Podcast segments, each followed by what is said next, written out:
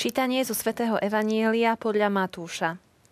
V tom čase Ježiš povedal, Zvelebujem ťa, Otče, Pán neba i zeme, že si tieto veci skryl pred múdrymi a rozumnými a zjavil si ich maličkým. Áno, Otče, tebe sa tak páčilo. Môj otec mi odovzdal všetko. A nik nepozná syna, iba otec. Ani otca nepozná nik, iba syn a ten, komu to syn bude chcieť zjaviť. Poďte ku mne všetci, ktorí sa namáhate a ste preťažení a ja vás posilním. Vezmite na seba moje jarmo a učte sa odo mňa, lebo som tichý a pokorný srdcom a nájdete odpočinok pre svoju dušu. Moje jarmo je príjemné a moje bremeno ľahké.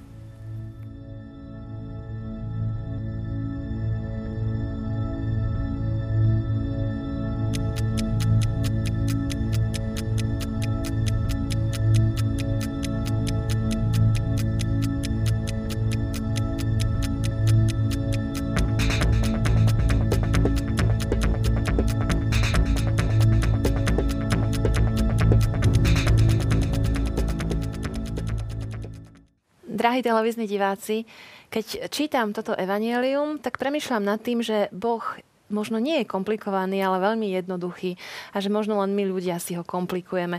Otec zjavuje svoje tajomstvá maličkým.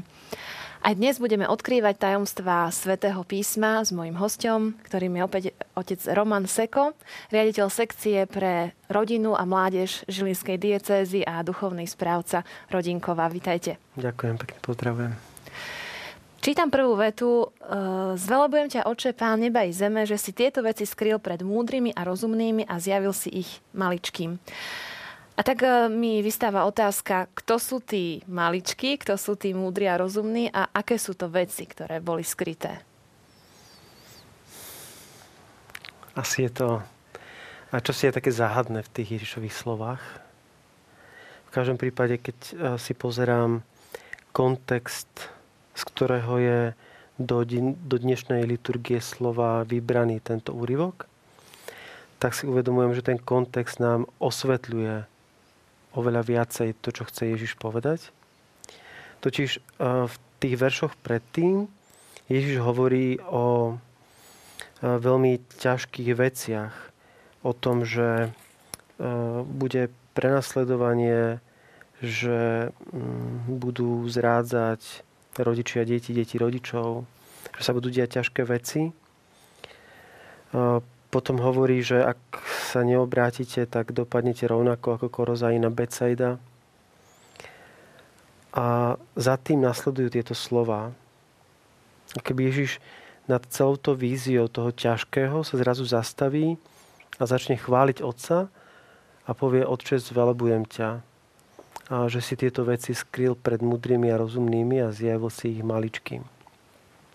Do istej miery by to mohlo byť aj v takom kontraste s tým, čo Ježiš inde hovorí, že svojim apoštolom, sme to aj spomínali e, v minulej relácii, pri minulom evaníliu, že Ježiš svojim apoštolom, svojim priateľom povedal všetko. Hovorím, že Uh, už vás nenazývam sluhami, ale priateľmi, pretože som vám odozdal všetko, čo som počul od svojho otca. A teraz zrazu hovorí, že uh, niečo akoby zostáva skryté niekomu. Ako to teda je? Chce Ježiš uh, zjaviť všetko, alebo chce niečo skryť? Takže tá otázka je naozaj taká veľmi silná, dôležitá aj pre nás, aby sme sa v nej tak zorientovali. A tak ma napadá, ako niekedy povedia manželia, že keby sme boli na začiatku vedeli, že do čoho ideme v tom manželstve, tak by sme sa asi nikdy neboli zobrali.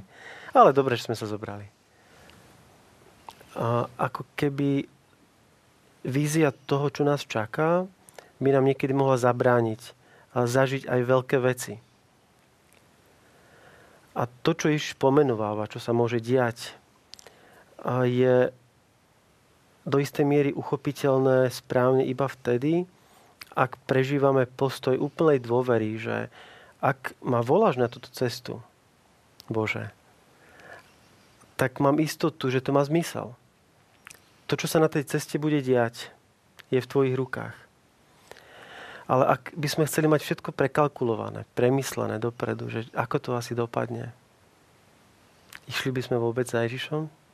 Neboli by sme zrazu v tej pozícii bohatého mladíka, ktorý sa stretne s Ježišom, pýta sa, že čo má robiť, aby dosiahol väčší život. Ježiš mu postupne ukazuje, že čo je potrebné urobiť. A nakoniec ten mladík, keď počuje slovo Ježiša, choď, predaj všetko, čo máš, rozdaj chudobným, mm, budeš mať poklad v nebi. A na konci Ježiš hovorí tú strašne dôležitú vetu, že potom príde a nasleduje ma. Ten mladík ako keby to nedopočúval nedokázal si predstaviť, že by mal urobiť niečo tak zásadné, že sa zriekne všetkých vecí, ktoré vlastní. A čo o ňom čítame? Že odišiel smutný. Niekedy tak rozmýšľam, že čo by bolo čakalo toho mladého človeka. Už o ňom viacej Evangelium nehovorí. Možno, že bol oslovený tak ako svätý Pavol neskôr. Alebo, mm, alebo prežil celý život smutku s tým, že nenašiel naplnenie. Nevieme. Ale pýtam sa, čo by bol, kam by ho bol Ježiš priviedol? Isté ku tak nádherným veciam, ako sa to stalo u mnohých svedcov, o ktorých vieme, že sa vydali na tú cestu za Ježišom.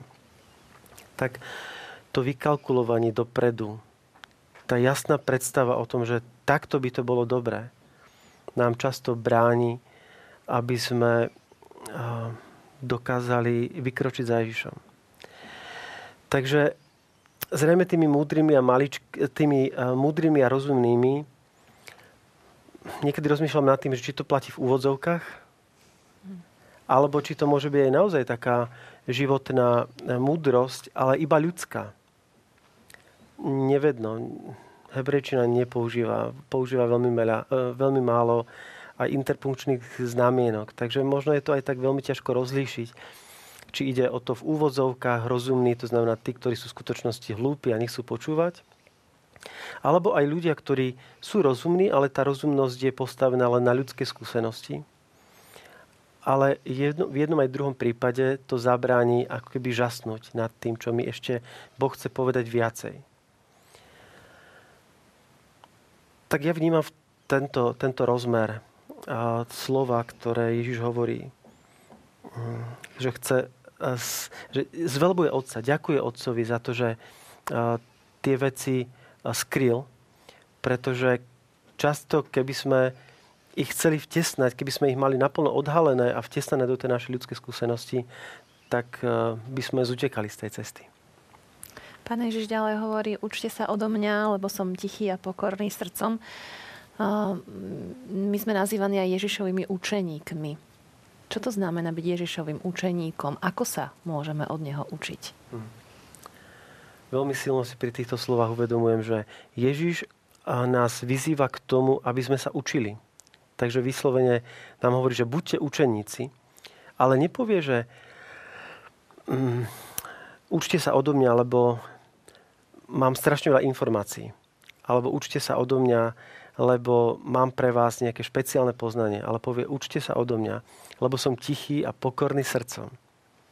Ak je tichý a pokorný srdcom, to znamená, že sám je v tej pozícii, že počúva, že sa nechá otcom sprevádzať.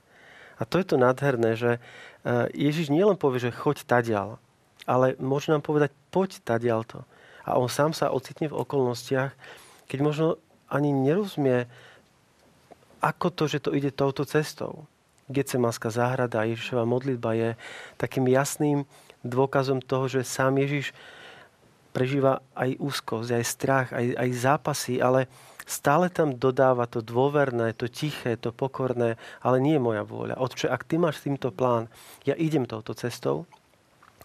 A preto nám môže povedať, že učte sa odo mňa, lebo ja tiež počúvam Otca. Ja som prišiel preto, aby som plnil Otcovú vôľu. A keď sa toto od Ježiša naučíme, tak e, myslím, že to prekoná akúkoľvek našu možnosť vykalkulovať si dopredu, ako by mali ísť na život.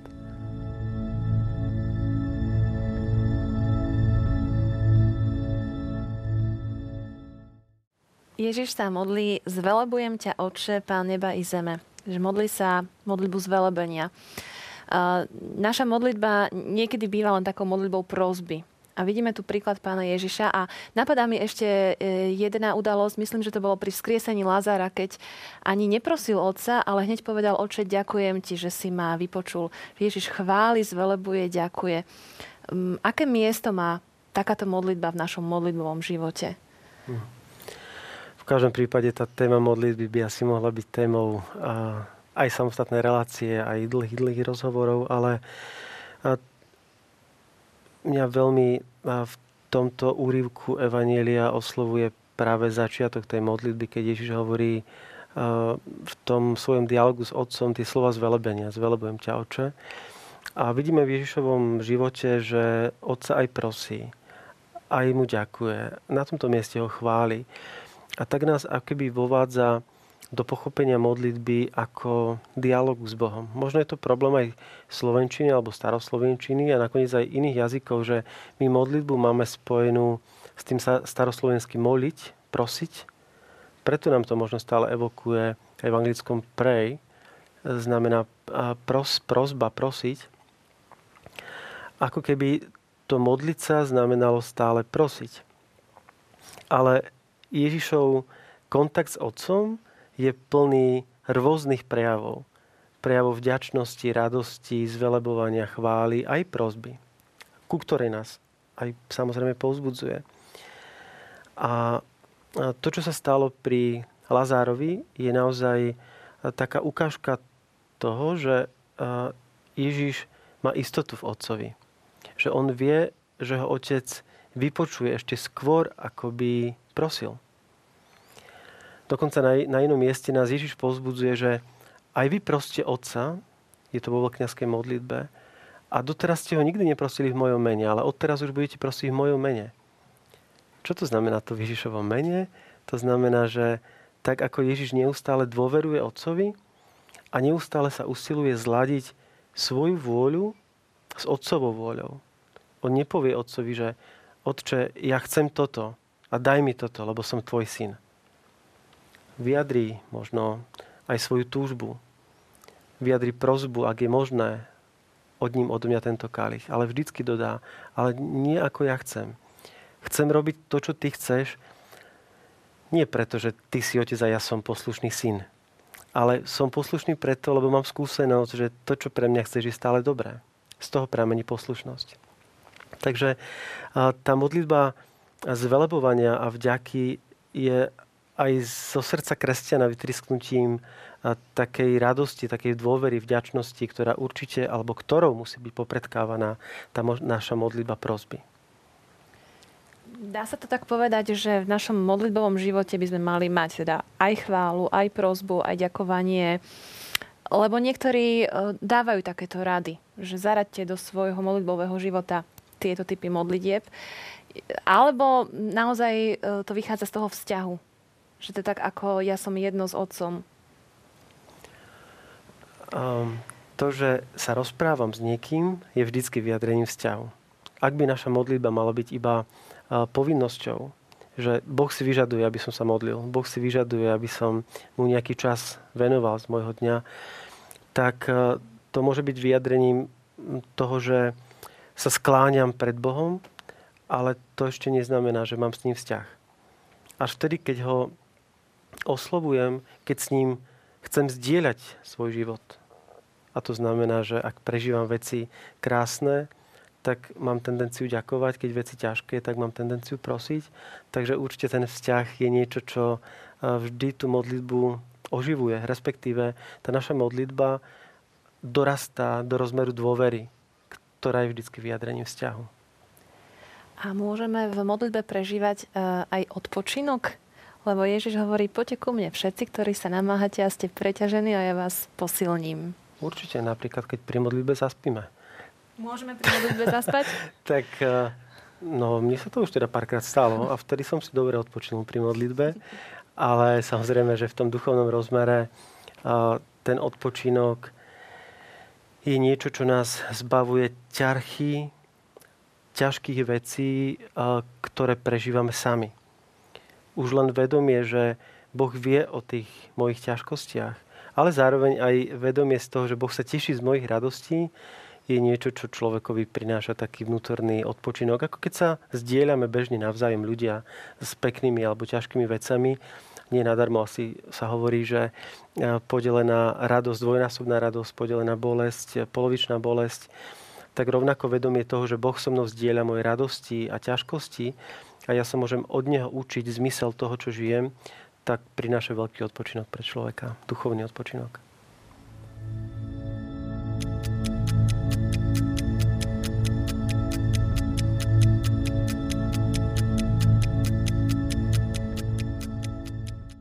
Vezmite na seba moje jarmo.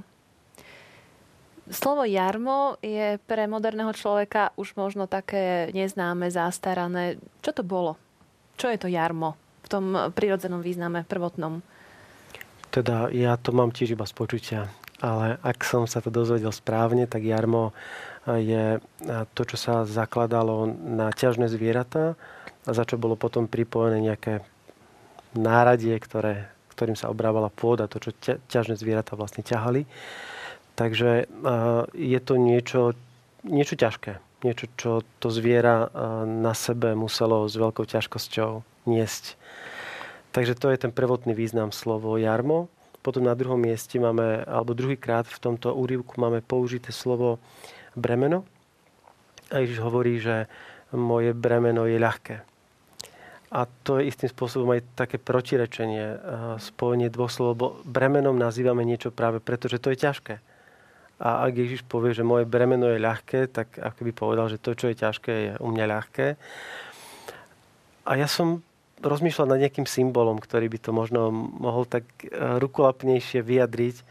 A teda viacero vecí mi prišlo, ale taká najkrajšie e, vyjadriteľná vec mi prišiel toto vajíčko v ktorom sa nosí dieťa. Lebo do rodinkova, v rodinkove často mám ten obraz, ako chodia mamky s malými deťmi na rukách alebo v tomto odnímateľnom kočíku.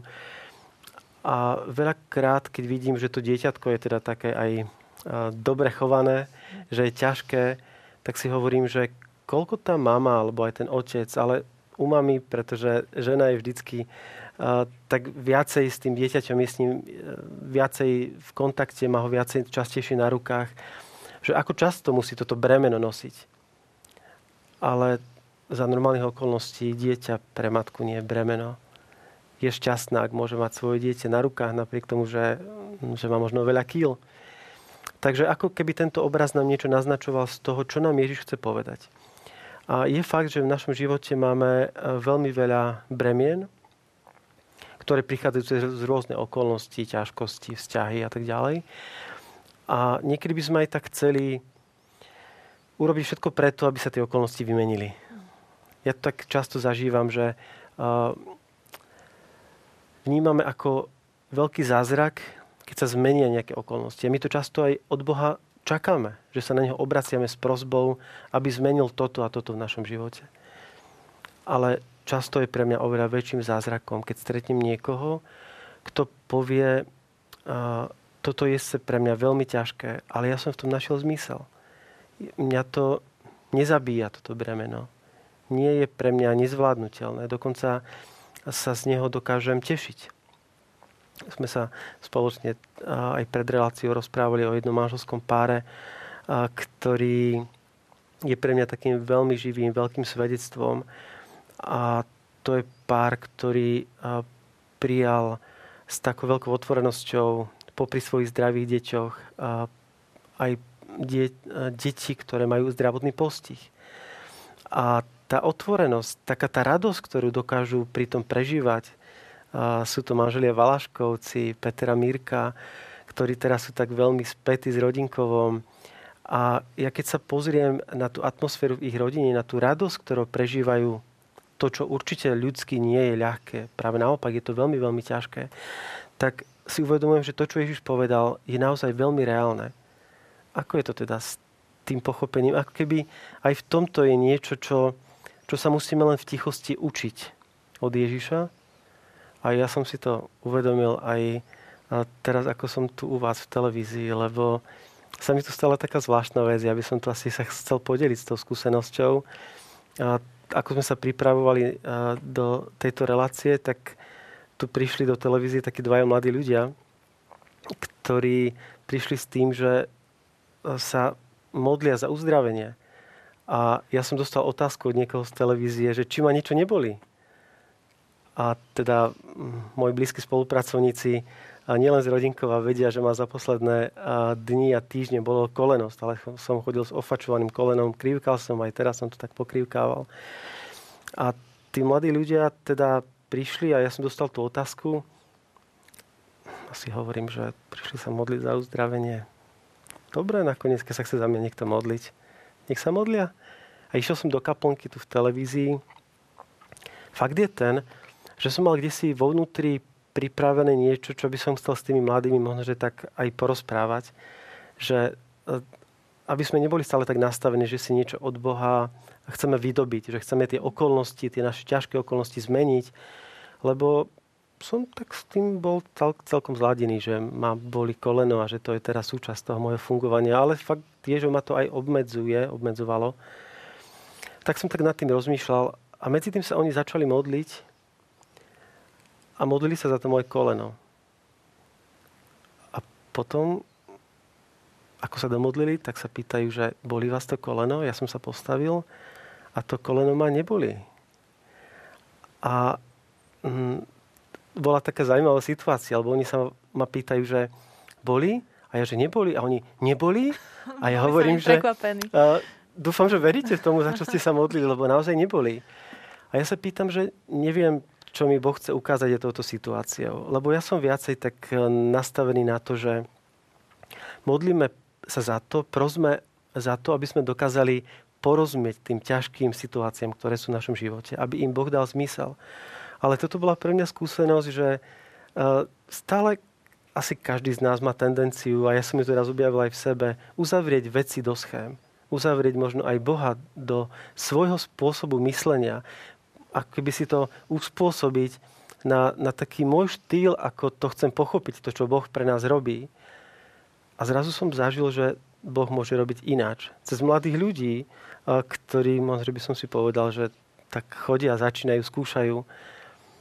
A to evanelium, ktoré nám dnes Ježiš povedal, je niečo, čo asi zostane v tej línii, ktorú pápež František tak viackrát zopakoval, aj keď nastúpil do svojho úradu, že Boh je Bohom prekvapení. Boh nás stále niečím novým prekvapuje. A toto je prekvapenie aj pre mňa. Zvelebujem Boha za to, lebo určite, že to, že ma to koleno neboli, ešte stále tak skúšam, že či naozaj nie. Ja som tu chodil po štúdiu a to koleno ma naozaj neboli. A ja ďakujem za to Bohu, pretože sa potom funguje jednoduchšie, ale zároveň uh, by som chcel stále sa učiť a viem, že to je správna pozícia. Učiť sa porozumieť aj tomu, že prečo Boh necháva bolesť a prečo niekedy bolesť zoberie. Pretože všetko v Božom pláne, čo je nám nasmerované, môže dostať zmysel, ak to je nasmerované k nášmu dobru. A toto Boh robí. Všetko, čo robí, robí pre naše dobro. Takže toto je taká veľmi silná skúsenosť, taká veľmi aktuálna a už sme spomínali to rodinkovo nedávno, že tam je veľa vecí, za ktoré teraz spoločne môžeme zvelebovať Boha. Tak tá skúsenosť ľahkého bremena je niečo, čo do istej miery našej viere dodáva takú dynamiku, takú životaschopnosť, niečo, čo by sme si sami asi nevedeli nikdy ani naplánovať, keby náboženstvo bolo možno nejakým ľudským predpokladom, nejakým ľudským kalkulom, že ako sa chceme dostať k Bohu.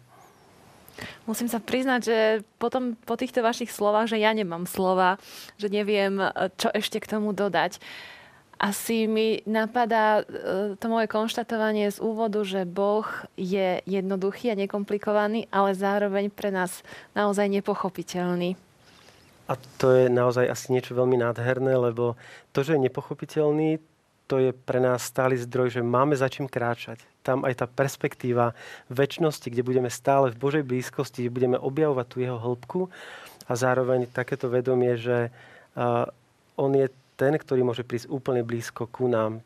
V tom je práve tá jeho jednoduchosť, že nie je nedosiahnutelný pre nás. Naozaj bolo pre nás radosťou, otec Roman, mať vás tu 4 týždne v našej relácii. Veľmi pekne vám ďakujem. Aj pre mňa to bola veľmi pekná skúsenosť, aj to zdieľanie a spoločenstvo tu s týmom televízie Lux, takže veľmi pekne ďakujem a nech vás Pán Boh požehnáva vo všetkom, vo všet, každej ďalšej službe, ktorú televízia bude robiť. Ďakujem. Ďakujeme. Milí priatelia, tak sa teším opäť na budúce. Dovidenia.